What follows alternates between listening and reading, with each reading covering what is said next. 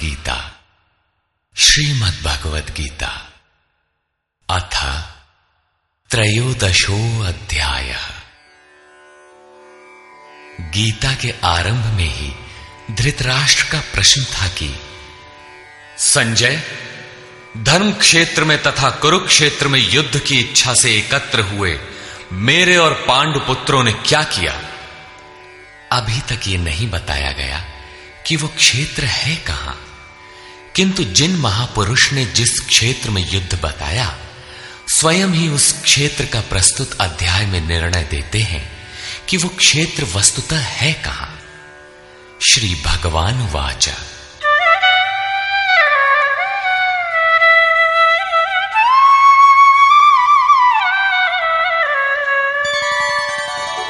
इदं शरीरं कौन्तेय।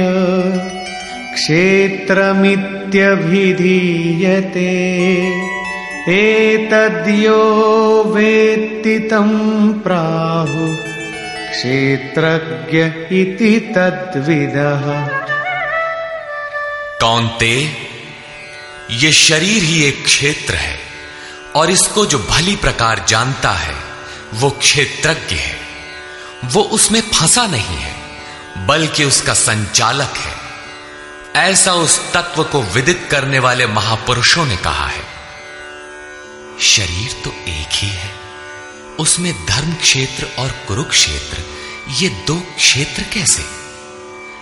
वस्तुतः, इस एक ही शरीर के अंतराल में अंतकरण की दो प्रवृत्तियाँ पुरातन है। एक तो परम धर्म परमात्मा में प्रवेश दिलाने वाली पुण्यमयी प्रवृत्ति दैवी संपद है, और दूसरी है आसुरी संपद दूषित दृष्टिकोण से जिसका गठन है, जो नश्वर संसार में विश्वास दिलाती है। जब आसुरी संपद का बाहुल्य होता है तो यही शरीर कुरुक्षेत्र बन जाता है। और इसी शरीर के अंतराल में जब दैवी संपद का बाहुल्य होता है तो यही शरीर धर्म क्षेत्र कहलाता है। ये चढ़ाव उतार बराबर लगा रहता है। किंतु तत्वदर्शी महापुरुष के सान्निध्य से जब कोई अनन्य भक्ति द्वारा आराधना में प्रवृत्त होता है तो दोनों प्रवृत्तियों में निर्णायक युद्ध का सूत्रपात हो जाता है। क्रमशः दैवी संपद का उत्थान और आसुरी संपद का शमन हो जाता है। आसुरी संपत्ति के सर्वथा शमन के उपरांत परम के दिग्दर्शन की अवस्था आती है। दर्शन के साथ ही दैवी संपत्ति की आवश्यकता समाप्त हो जाती है। अतः वो भी परमात्मा में स्वतः विलय हो जाती है। भजने वाला पुरुष परमात्मा में प्रवेश पा जाता है। ग्यारहवें अध्याय में अर्जुन ने देखा कि कौरव पक्ष के अनंतर पांडव पक्ष के योद्धा भी योगेश्वर में विलीन होते जा रहे हैं। इस विलय के पश्चात पुरुष का जो स्वरूप है वही क्षेत्रज्ञ है। आगे देखें। क्षेत्रज्ञं चापि माँ विद्धि, सर्वक्षेत्रेषु भारत। क्षेत्र क्षेत्रक्षेत्रज्ञयोर्ज्ञानम् यत्तज्ज्ञानम् मतम मम। हे अर्जुन, तू सब क्षेत्रों में क्षेत्रज्ञ मुझे ही जान, अर्थात मैं भी क्षेत्रज्ञ हूँ। जो इस क्षेत्र को जानता है, वो क्षेत्रज्ञ है। ऐसा उसे साक्षात जानने वाले महापुरुष कहते हैं। और श्री कृष्ण कहते हैं कि मैं भी क्षेत्रज्ञ हूँ, अर्थात श्री कृष्ण भी एक योगेश्वर ही थे। क्षेत्र और क्षेत्रज्ञ, अर्थात विकार सहित प्रकृति और पुरुष को तत्व से जानना ही ज्ञान है। ऐसा मेरा मत है। अर्थात साक्षात्कार सहित इनकी जानकारी का नाम ज्ञान है। कोरी बहस का नाम ज्ञान नहीं है। यच्च यादृक् यद्विकारि यतश्च यत्। स च यो यत्प्रभावश्च तत्समासेन मे शृणु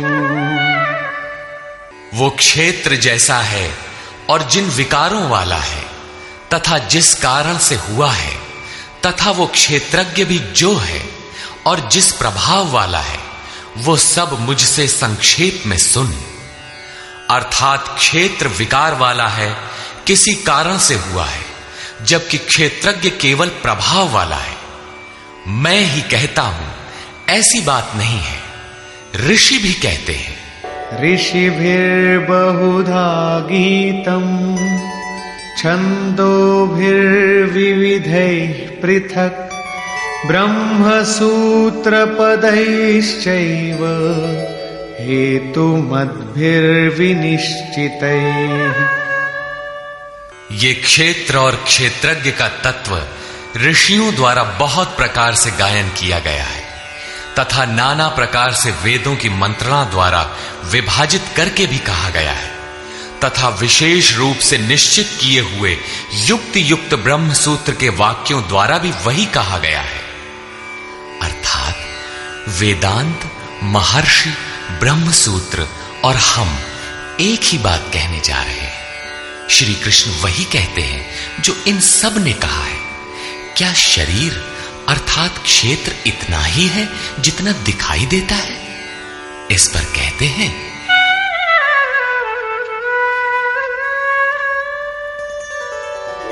महाभूतान्यहङ्कारो बुद्धिरव्यक्तमेव च इन्द्रियाणि दशैकञ्च पञ्चचेन्द्रियगोचरा।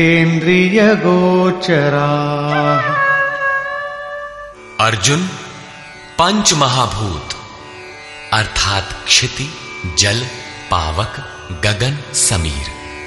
अहंकार, बुद्धि और चित्त। चित्त का नाम न लेकर उसे अव्यक्त परा प्रकृति कहा गया। अर्थात मूल प्रकृति पर प्रकाश डाला गया है, जिसमें परा प्रकृति भी सम्मिलित है। उपर्युक्त आठों अष्टधा मूल प्रकृति है। तथा दस इंद्रियाँ, आँख, नाक, कान, त्वचा, जिह्वा, रसना, हाथ, पैर, उपस्थ तथा गुदा। एक मन और पाँच इंद्रियों के विषय, रूप, रस, गंध, शब्द और स्पर्श। तथा। इच्छा द्वेषः सुखम दुखम सङ्घातश्चेतना धृतिः क्षेत्रं समासेन सविकारमुदारितम्।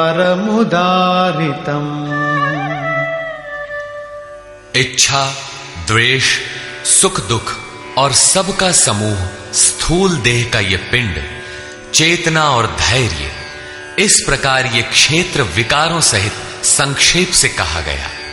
संक्षेप में यही क्षेत्र का स्वरूप है, जिसमें बोया हुआ भला और बुरा बीज संस्कारों के रूप में उगता है। शरीर ही क्षेत्र है। शरीर में गारा मसाला किस वस्तु का है? तो यही पाँच तत्व, दस इंद्रियाँ, एक मन इत्यादि। जैसा लक्षण ऊपर गिनाया गया है, इन सब का सामूहिक संघात पिंड शरीर है। जब तक ये विकार रहेंगे, तब तक ये पिंड भी विद्यमान रहेंगे। इसलिए कि ये विकारों से बना है। अब उस क्षेत्रज्ञ का स्वरूप देखें, जो इस क्षेत्र में लिप्त नहीं, बल्कि उससे निवृत्त है। अमानित्वमदम्भित्वम् अहिंसा क्षान्तिरार्जवम् आचार्योपासनं शौचम् स्थैर्यमात्मविनिग्रह। हे अर्जुन, मान अपमान का अभाव, दंभाचरण का अभाव, अहिंसा। अपनी तथा अन्य किसी की आत्मा को कष्ट न देना अहिंसा है। अहिंसा का अर्थ केवल इतना ही नहीं है कि चींटी मत मारो। श्री कृष्ण ने कहा कि अपनी आत्मा को अधोगति में न पहुंचाओ। उसको अधोगति में पहुंचाना हिंसा है और उसका उत्थान ही शुद्ध अहिंसा है। ऐसा पुरुष अन्य आत्माओं के उत्थान हेतु भी उन्मुख रहता है। हाँ इसका आरंभ किसी को ठेस न पहुँचाने से होता है। ये उसी का एक अंग प्रत्यंग है। अतः अहिंसा क्षमा भाव मन वाणी की सरलता, आचार्योपासना, अर्थात श्रद्धा भक्ति सहित सदगुरु की सेवा और उनकी उपासना, पवित्रता, अंतकरण की स्थिरता, मन और इंद्रियों सहित शरीर का निग्रह और इन्द्रियार्थेषु वैराग्यम् अनहङ्कार एव च जन्म मृत्युजरा व्याधि दुःखदोषानुदर्शनम्। इस लोक और परलोक के देखे सुने भोगों में आसक्ति का अभाव, अहम का अभाव, जन्म मृत्यु, वृद्धावस्था। रोग और भोगादि में दुख दोष का बारंबार चिंतन। असक्तिरनभिष्वङ्गः पुत्रदारगृहादिषु। नित्यम् च समचित्तत्वम् इष्टानिष्टोपपत्तिषु। पुत्र स्त्री धन और गृहादि में आसक्ति का अभाव। प्रिय तथा अप्रिय की प्राप्ति में चित्त का सदैव सम रहना।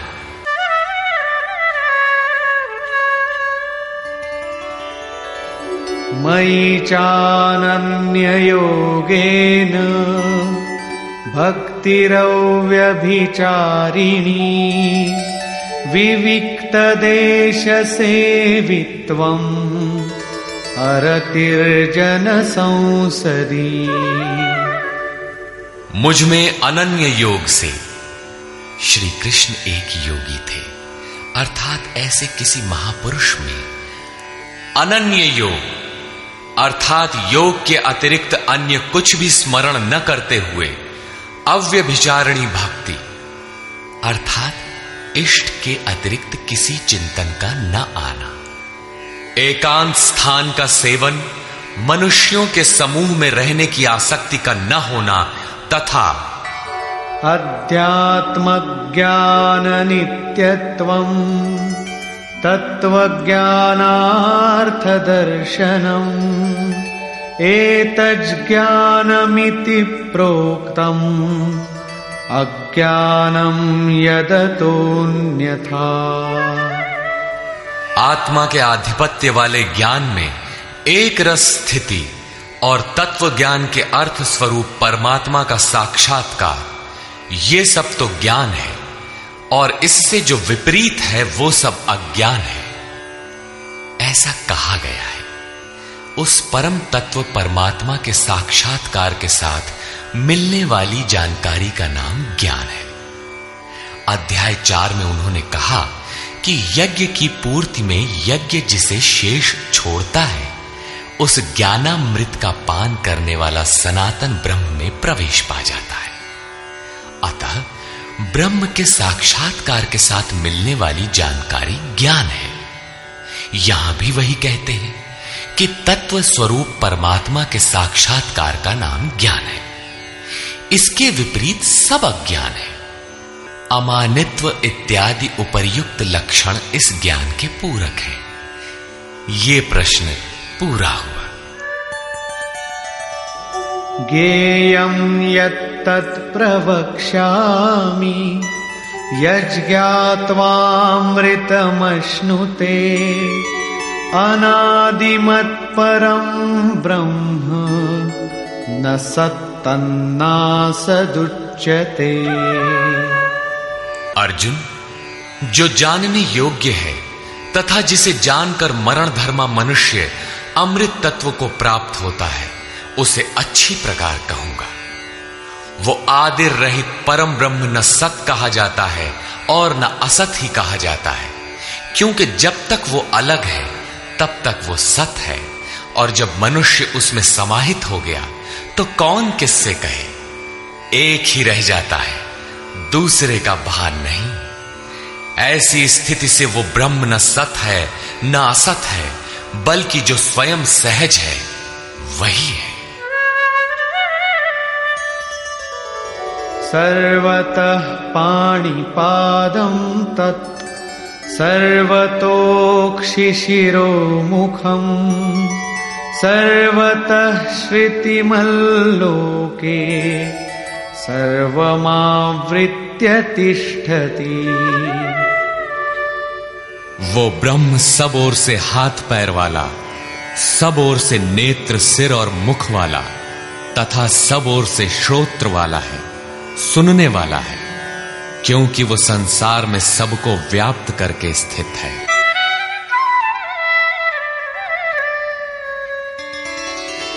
सर्वेन्द्रियगुणाभासम् सर्वेन्द्रियविवर्जितम्। असक्तं सर्वभृच्चैव निर्गुणं गुणभोक्तृ च। वो संपूर्ण इंद्रियों के विषयों को जानने वाला है, फिर भी सब इंद्रियों से रहित है। वो आसक्ति रहित गुणों से अतीत होने पर भी सबको धारण और पोषण करने वाला और सभी गुणों को भोगने वाला है। अर्थात एक एक करके सभी गुणों को अपने में लय कर लेता है। जैसा श्री कृष्ण कह आए हैं कि यज्ञ और तपों को भोगने वाला मैं हूँ। अंत में संपूर्ण गुण मुझमें विलय हो जाते हैं।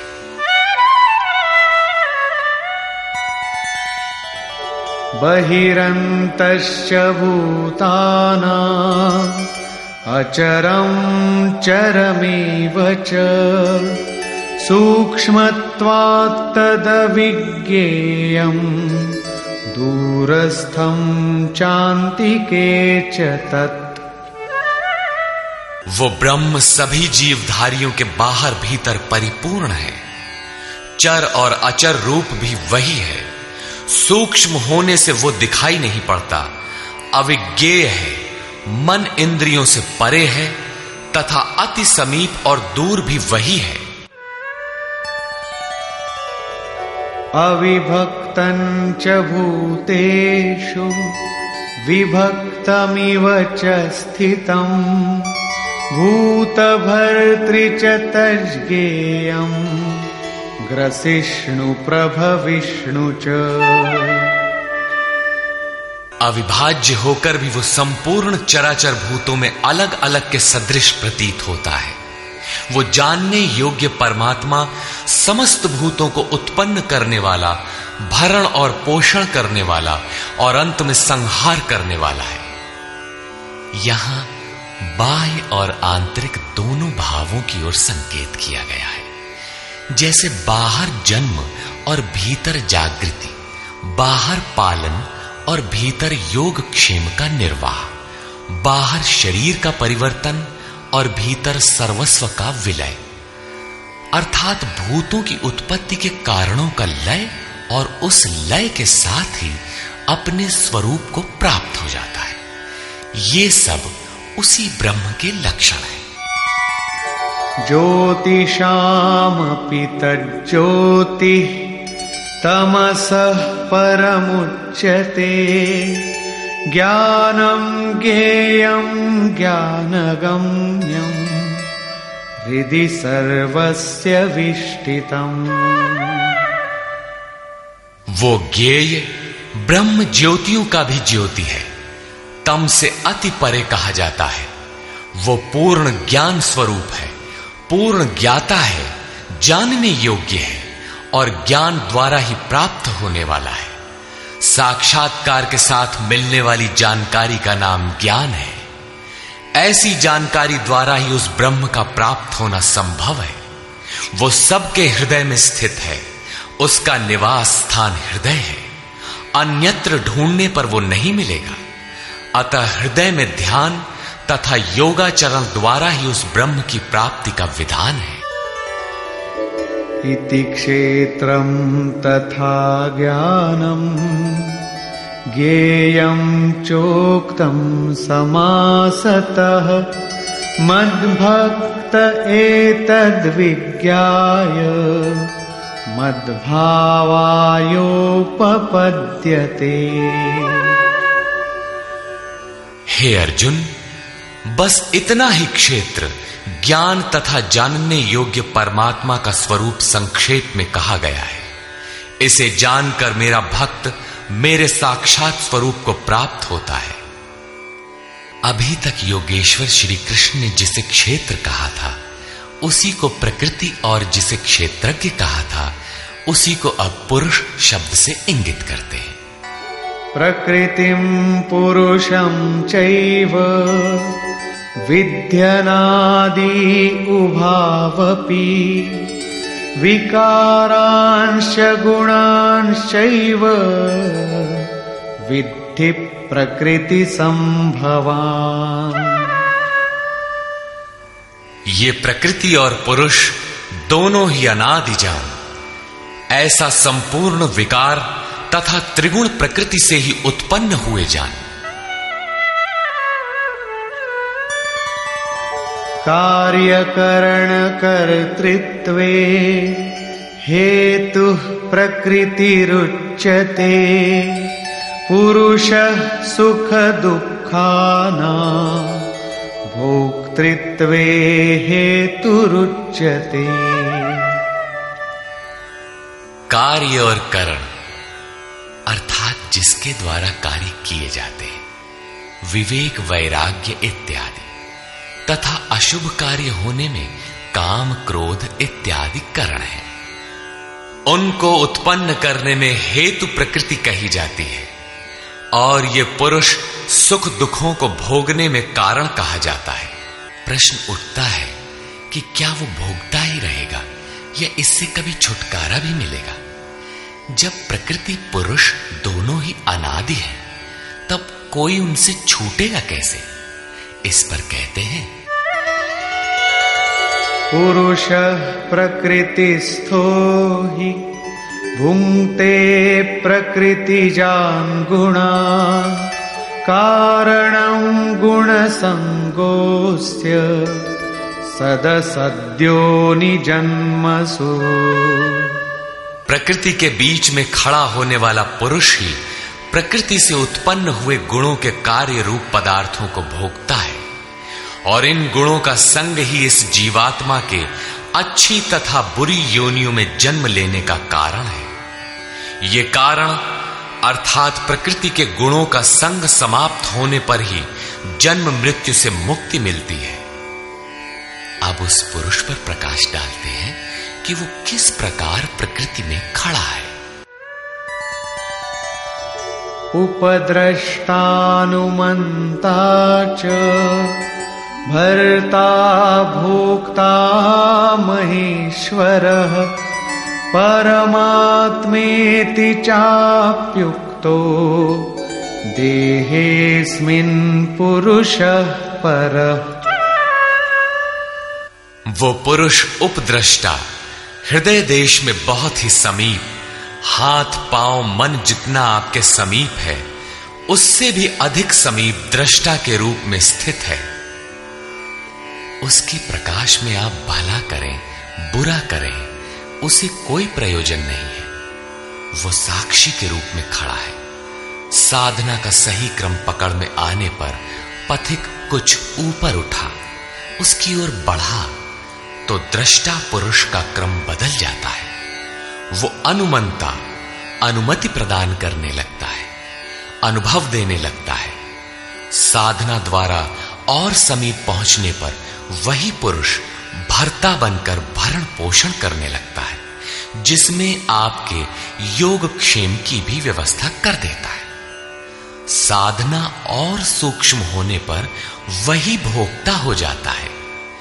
भोक्तारम यज्ञ तपसाम। यज्ञ, तप, जो कुछ भी बन पड़ता है, सबको वो पुरुष ग्रहण करता है। और जब ग्रहण कर लेता है, उसके बाद वाली अवस्था में महेश्वर, महान ईश्वर के रूप में परिणत हो जाता है। वो प्रकृति का स्वामी बन जाता है। किंतु अभी कहीं प्रकृति जीवित है, तभी उसका मालिक है। इससे भी उन्नत अवस्था में वही पुरुष परमात्मेत चाप युक्तो जब परम से संयुक्त हो जाता है, तब परमात्मा कहलाता है। इस प्रकार शरीर में रहते हुए भी ये पुरुष अर्थात आत्मा पर ही है। सर्वथा इस प्रकृति से परे ही है। अंतर इतना ही है कि आरंभ में ये दृष्टा के रूप में था क्रमशः उत्थान होते होते परम का स्पर्श कर परमात्मा के रूप में परिणत हो जाता है। य एवं वेत्ति पुरुषम प्रकृति च गुणैः सह सर्वथा वर्तमानोऽपि न स जायते इस प्रकार पुरुष को और गुणों के सहित, प्रकृति को जो मनुष्य साक्षात्कार के साथ विदित कर लेता है, वो सब प्रकार से बरतता हुआ भी फिर नहीं जन्मता, अर्थात उसका पुनर्जन्म नहीं होता। यही मुक्ति है। अभी तक योगेश्वर श्री कृष्ण ने ब्रह्म और प्रकृति की प्रत्यक्ष जानकारी के साथ मिलने वाली परम गति, अर्थात उसका पुनर्जन्म से निवृत्ति पर प्रकाश डाला। और अब वे उस योग पर बल देते हैं, जिसकी प्रक्रिया है आराधना। क्योंकि इस कर्म को कार्य रूप दिए बिना कोई पाता नहीं।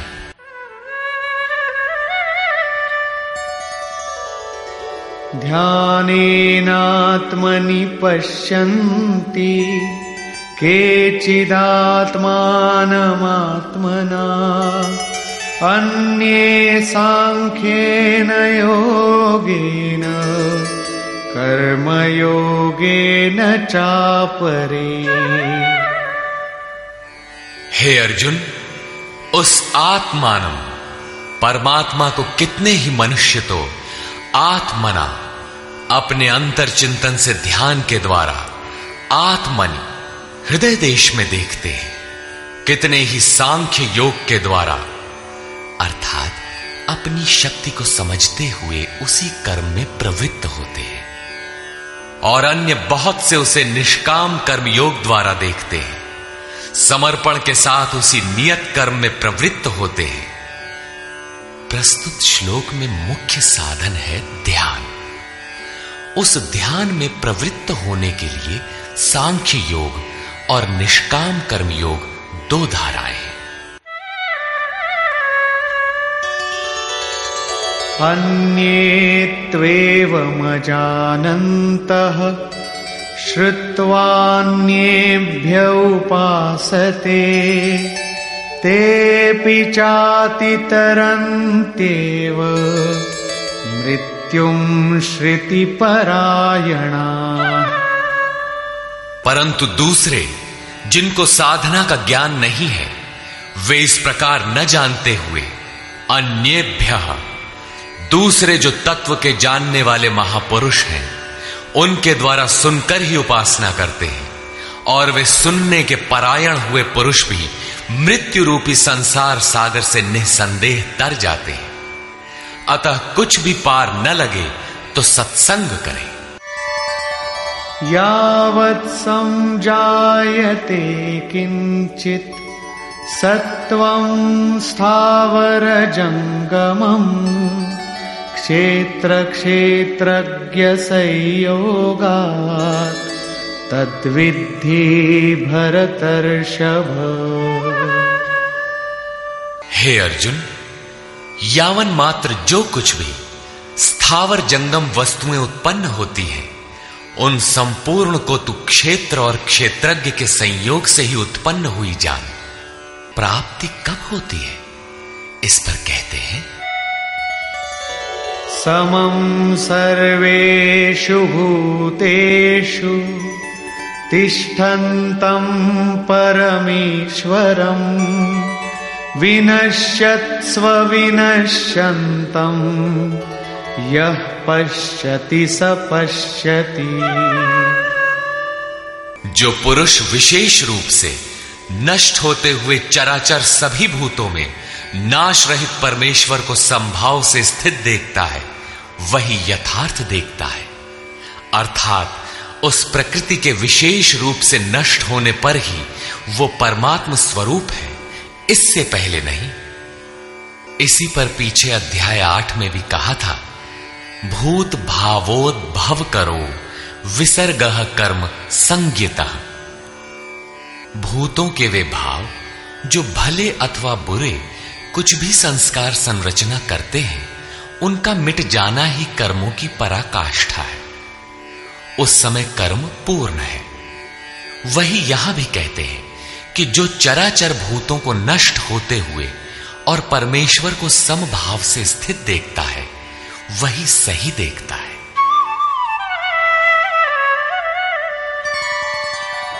समं पश्यन्ति सर्वत्र। समवस्थितमीश्वरम्। न हि नस्त्यात्मनात्मानम्। ततो याति परां गतिम्। क्योंकि वो पुरुष सर्वत्र संभाव से स्थित परमेश्वर को समान, अर्थात जैसा है, वैसा ही समान। देखता हुआ अपने द्वारा स्वयं को नष्ट नहीं करता। क्योंकि जैसा था, वैसा उसने देखा। इसलिए वो परम गति को प्राप्त होता है। प्राप्ति वाले पुरुष के लक्षण बताते हैं।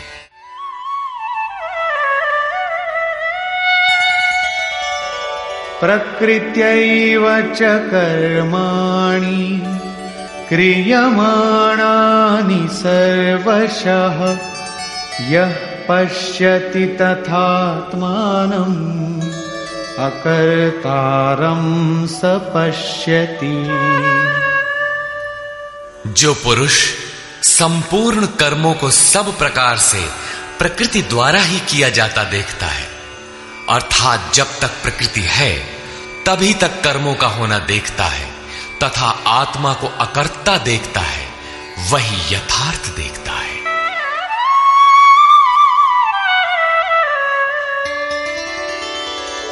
यदा भूतपृथग्भावम् एकस्थमनुपश्यति तत एव च विस्तारम् ब्रह्म संपद्यते तदा। जिस काल में मनुष्य भूतों के न्यारे न्यारे भावों में एक परमात्मा को प्रवाहित स्थित देखता है तथा उस परमात्मा से ही संपूर्ण भूतों का विस्तार देखता है। उस समय वो ब्रह्म को प्राप्त होता है। जिस क्षण ये अवस्था आ गई, उसी क्षण वो ब्रह्म को प्राप्त होता है। ये लक्षण भी स्थित प्रज्ञ महापुरुष का ही है।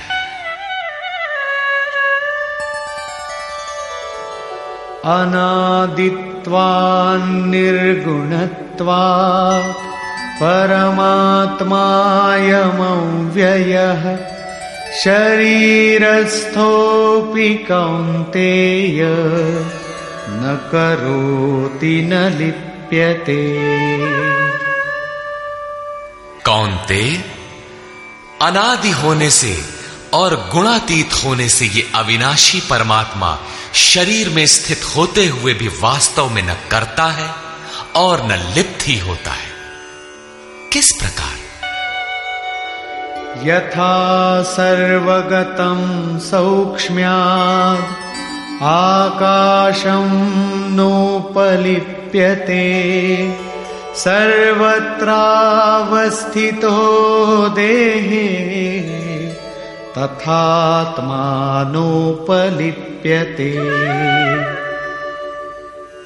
जिस प्रकार सर्वत्र व्याप्त हुआ आकाश सूक्ष्म होने के कारण लिप्त नहीं होता।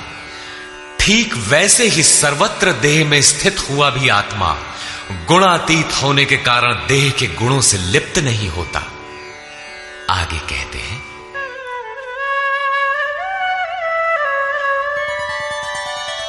यथा प्रकाशयत्येकः कृत्स्नं लोकमिमं रविः। क्षेत्रं क्षेत्री तथा कृत्स्नम् प्रकाशयति भारत। अर्जुन, जिस प्रकार एक ही सूर्य संपूर्ण ब्रह्मांड को प्रकाशित करता है, उसी प्रकार एक ही आत्मा संपूर्ण क्षेत्र को प्रकाशित करता है। अंत में निर्णय देते क्षेत्र क्षेत्रज्ञयोरेवम् अन्तरं ज्ञानचक्षुषा भूतप्रकृतिमोक्षञ्च ये विदुर्यान्ति ते परम् इस प्रकार क्षेत्र और क्षेत्रज्ञ के भेद को तथा विकार सहित प्रकृति से छूटने के उपाय को जो ज्ञान रूपी नेत्र द्वारा देख लेते हैं, वे महात्मा जन पर ब्रह्म परमात्मा को प्राप्त होते हैं। अर्थात क्षेत्र क्षेत्रज्ञ को देखने की आँख ज्ञान है और ज्ञान साक्षात्कार का ही पर्याय है। निष्कर्ष। गीता के आरंभ में धर्म क्षेत्र कुरुक्षेत्र का नाम तो लिया गया। किंतु वह क्षेत्र वस्तुतः है कहाँ? वह स्थल बताना शेष था, जिसे स्वयं शास्त्रकार ने प्रस्तुत अध्याय में स्पष्ट किया। कौनते यह शरीर ही एक क्षेत्र है। जो इसको जानता है वह क्षेत्रज्ञ है। वह इसमें फंसा नहीं, बल्कि निर्लेप है। इसका संचालक है। अर्जुन, संपूर्ण क्षेत्रों में मैं भी क्षेत्रज्ञ हूँ। अन्य महापुरुषों से अपनी तुलना की। इससे स्पष्ट है कि श्री कृष्ण भी एक योगी थे। क्योंकि जो जानता है, वह क्षेत्रज्ञ है, ऐसा महापुरुषों ने कहा है। मैं भी क्षेत्रज्ञ हूँ, अर्थात अन्य महापुरुषों की तरह मैं भी हूँ। उन्होंने क्षेत्र जैसा है, जिन विकारों वाला है, तथा क्षेत्रज्ञ जिन प्रभावों वाला है, उस पर प्रकाश डाला। मैं ही कहता हूँ, ऐसी बात नहीं है। महर्षियों ने भी यही कहा है। वेद के छंदों में भी उसी को विभाजित करके दर्शाया गया है। ब्रह्म सूत्र में भी वही मिलता है। शरीर, अर्थात जो क्षेत्र है, क्या इतना ही है जितना दिखाई देता है?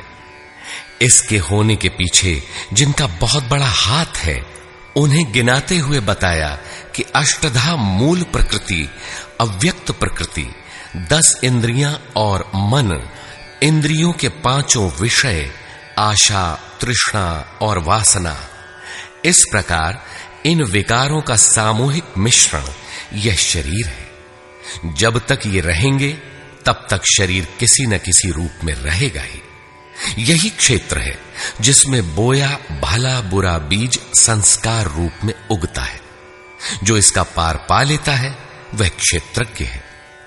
क्षेत्रज्ञ का स्वरूप बताते हुए उन्होंने ईश्वरीय गुण धर्मों पर प्रकाश डाला और कहा कि क्षेत्रज्ञ इस क्षेत्र का प्रकाशक है। उन्होंने बताया कि साधना के पूर्ति काल में परम तत्व परमात्मा का प्रत्यक्ष दर्शन ही ज्ञान है। ज्ञान का अर्थ है साक्षात्कार। इसके अतिरिक्त जो कुछ भी है अज्ञान है। जानने योग्य वस्तु है परात्पर ब्रह्म। वह न सत है, न असत। इन दोनों से परे है। उसे जानने के लिए लोग हृदय में ध्यान करते हैं, बाहर मूर्ति रखकर नहीं। बहुत से लोग सांख्य माध्यम से ध्यान करते हैं तो शेष निष्काम कर्म योग समर्पण के साथ उसकी प्राप्ति के लिए उसी निर्धारित कर्म आराधना का आचरण करते हैं। जो उसकी विधि नहीं जानते, वे तत्व स्थित महापुरुष के द्वारा सुनकर आचरण करते हैं। वे भी परम कल्याण को प्राप्त हो जाते हैं। अतः कुछ भी समझ में ना आए तो उसके ज्ञाता महापुरुष का सत्संग आवश्यक है। स्थित प्रज्ञ महापुरुष के लक्षण बताते हुए योगेश्वर श्री कृष्ण ने कहा कि जैसे आकाश सर्वत्र सम रहता हुआ भी निर्लेप है, जैसे सूर्य सर्वत्र प्रकाश करते हुए भी निर्लेप है ठीक इसी प्रकार स्थित प्रज्ञ पुरुष सर्वत्र सम ईश्वर को जैसा है वैसा ही देखने की क्षमता वाला पुरुष क्षेत्र से अथवा प्रकृति से सर्वथा निर्लेप है। अंत में उन्होंने निर्णय दिया कि क्षेत्र और क्षेत्रज्ञ की जानकारी ज्ञान रूपी नेत्रों द्वारा ही संभव है। ज्ञान, जैसा कि पीछे बताया गया, उस परमात्मा के प्रत्यक्ष दर्शन के साथ मिलने वाली जानकारी है। शास्त्रों को बहुत रटकर दोहराना ज्ञान नहीं, बल्कि अध्ययन तथा महापुरुष को उस कर्म को समझकर, उस कर्म पर चलकर, मन सहित इंद्रियों के निरोध और उस निरोध के भी विलय काल में परम तत्व को देखने के साथ जो अनुभूति होती है, उसी अनुभूति का नाम ज्ञान है। क्रिया आवश्यक है। इस अध्याय में मुख्यतः क्षेत्रज्ञ का विस्तार से वर्णन किया गया। वस्तुतः क्षेत्र का स्वरूप व्यापक है। शरीर कहना तो सरल है, किंतु शरीर का संबंध कहाँ तक है? तो समग्र ब्रह्मांड मूल प्रकृति का विस्तार है। अनंत अंतरिक्षों तक आपके शरीर का विस्तार है। उनसे आपका जीवन ऊर्जस्वी है। उनके बिना आप जी नहीं सकते। यह भूमंडल, विश्व, जगत, देश, प्रदेश और आपका यह दिखाई देने वाला शरीर उस प्रकृति का एक टुकड़ा भी नहीं है। इस प्रकार क्षेत्र का ही इस अध्याय में विस्तार से वर्णन है। अतः, ओम तत्सदिति। श्रीमद् भगवद गीता सूपनिषत्सु ब्रह्म विद्यायाम योग शास्त्रे श्री कृष्णार्जुन संवादे क्षेत्र क्षेत्रज्ञ विभाग योगो नाम त्रयोदशोध्याय इस प्रकार स्वामी अड़गड़ानंद कृत श्रीमद भगवत गीता के भाष्य यथार्थ गीता का तेरहवा अध्याय पूर्ण होता है। हरिओम तत्सत।